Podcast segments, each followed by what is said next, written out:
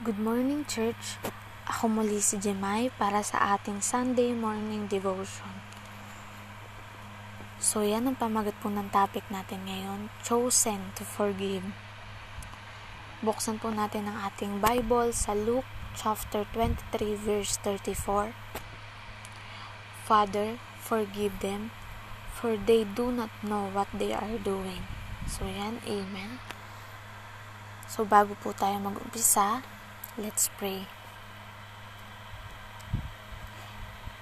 Ama namin nasa langit, Lord, salamat po sa panibagong umaga, panibagong pag-asa po para sa bawat isa sa amin, Lord God. Thank you po, Panginoon, sa aral na ito, sa salita mong ito, Panginoon, na ikaw po yung siya magpapaunawa sa amin, Lord God. Samahan po kami ng banal na Espiritu, pangunahan po kami sa gawaing ito, Panginoon. Ikaw po yung maitaas, mapasalamatan. In Jesus' name, Amen. Chosen to forgive.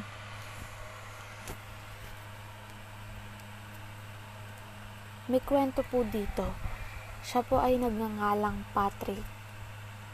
Nung siya po ay middle schooler, doon niya po unang naramdaman na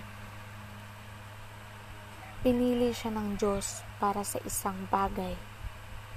At ano nga ba yung bagay na yun? Si Patrick po ay isang survivor sa nangyaring high school massacre na meron pong 30 na namatay at 24 na sugatan. At isa po si Patrick sa 24 na sugatan na yun at doon unti-unti niyang naintindihan yung sagot.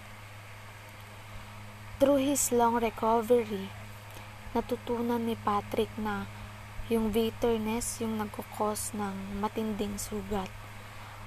At pinakita rin ng Diyos kay Patrick na yung susi ng pagpapatawad ay yung pagtigil dun sa pag-focus natin sa ginagawa ng ibang tao sa atin at mag-focus tayo dun sa ginawa ng Panginoon para sa atin. Sabi nga po dun sa Luke chapter 23 verse 34, Father, forgive them, for they do not know what are they doing. So after 20 years nung trahedya na yon, lagi nang sinishare ni Patrick na kung saan man siya pumunta, lagi niyang huling sinasabi na maybe he was chosen to forgive. Habang karamihan po sa atin, pag nandun tayo sa ganong sitwasyon, may nangyaring trahedya sa buhay natin, karamihan sa atin hindi na nagtitiis. Hindi natin pinipiling magtiis. Katulad na lang ng Kapag niloko ka ng asawa mo, sinaktan ka. Kapag nagrebelde yung anak mo, yung kapatid mo. Kapag naaabuso ka. How do we move forward? 'Di ba? Huwag natin tignan yung nangyayari sa atin. Tignan po natin example yung ating Savior 'Di ba na-reject siya? Ilang beses siyang na-reject, ilang beses siyang pinagmalupitan. But still, nagpapatawad pa rin siya. It is true Jesus. 'Di ba yung forgiveness po? Ibigay po natin ito sa mga nakapaligid sa atin, maging sa ating sarili, 'di ba? Dahil ito po yung magbibigay sa atin ng ability. Patawarin po natin yung sarili natin para makapagpatawad po tayo sa iba. At katulad po ni Patrick,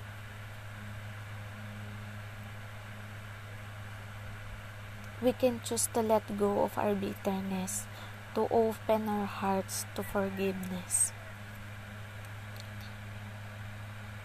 So, yan bukas po ba yung mga puso natin para magpatawad?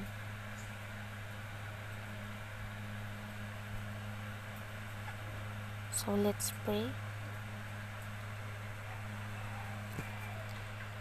Yes, Heavenly Father, Lord, thank you po sa umagang ito, sa mga salita mo, Lord God, na ano man po yung mangyayari sa amin, nasan man po kami sitwasyon ay gawin ka po namin laging example, Panginoon, na ilang beses man po kami paglupit, paglupitan, Panginoon. Ilang, ilang beses man po kaming makaranas ng rejection ay patuloy po kami magpatawad katulad niyo. Salamat Lord sa mga salita mo na tunay nga Panginoon na hindi kami makaka-move forward Panginoon kung mananatili kami dun sa mga sugat. Salamat po Panginoon in Jesus name. Amen.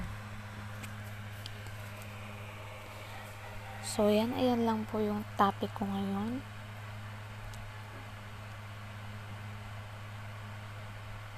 Para po sa ating 3 o'clock prayer habit. Sa lahat po ng gustong magpaabot ng prayer request pwede nyo pong isend sa akin at kay ate Jenny.